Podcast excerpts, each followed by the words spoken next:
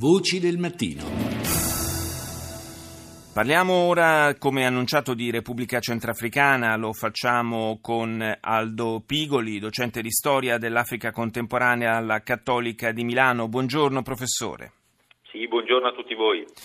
Il paese, lo ricordiamo, visitato eh, malgrado il clima di violenza e di tensione che eh, c'era e permaneva ancora in quel periodo, visitato, dicevo, eh, eh dal Papa durante la sua recente visita in Africa, sta eh, vivendo una fase eh, auspicabilmente di svolta. c'è stato un referendum alla metà del mese di dicembre, un referendum costituzionale e il 30 dicembre, dopo vari rinvii, si è arrivati al voto per le presidenziali, eh, un voto che si è svolto in un clima tutto sommato più che accettabile.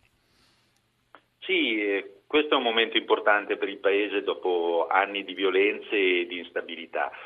Ora il risultato positivo appunto che il, il voto ha avuto luogo, ha avuto luogo in una, in una, maniera appunto considerata accettabile dalla comunità internazionale senza eccessivi scontri, eh, il conteggio è ancora in corso, c'è grande eh, incertezza circa il risultato, però è un momento sicuramente importante e gli auspici sono eh, favorevoli in vista di quelli che saranno gli sviluppi futuri per il Paese. Stando almeno alle prime indicazioni che filtrano, anche se lo spoglio appunto è ancora in corso e i dati sono parziali, evidentemente tutto procede abbastanza a rilento. Lo ricordo si è votato il 30 dicembre, ormai siamo al 4 gennaio, ancora eh, non, si, non, si, conoscono i risultati di quello che peraltro è eh, presumibilmente solo il primo turno eh, di queste presidenziali, perché è improbabile che eh, qualcuno fra i numerosi candidati eh, possa affermarsi già al primo turno turno. Sembra che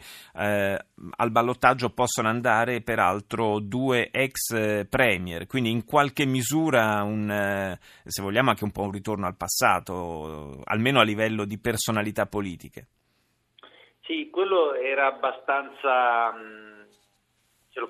potevamo attendere, nel senso che eh, il paese dal punto di vista politico eh, non, non, è riuscito a esprimere in questi anni eh, valide alternative, sono figure che sono considerate eh, dalla popolazione le uniche eh,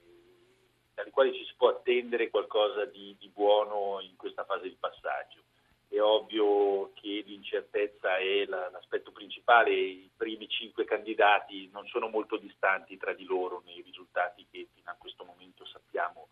eh, sono stati scrutinati. Il dubbio naturalmente, tutte le incognite sono legate all'atteggiamento che terranno le due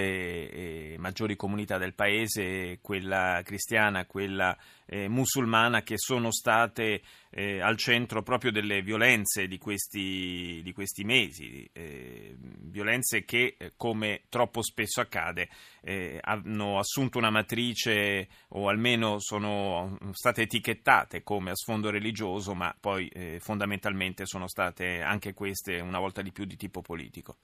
Sì, sono assolutamente d'accordo, la questione politica è la base, questo è un paese eh, fortemente instabile, ma è un paese di 5 milioni di abitanti, tra i più poveri eh, del continente africano e in assoluto al mondo, dove la presenza delle risorse eh, minerarie è ancora un elemento di eh, competizione appunto eh, che fomenta che fomenta gli scontri e chiaramente gli, gli, scontri poi assumono una valenza religiosa in questo caso o etnico, settaria in altri paesi, ma dietro, dietro tutto c'è il tentativo appunto di acquisire la leadership per il controllo appunto delle risorse e, e del sistema paese.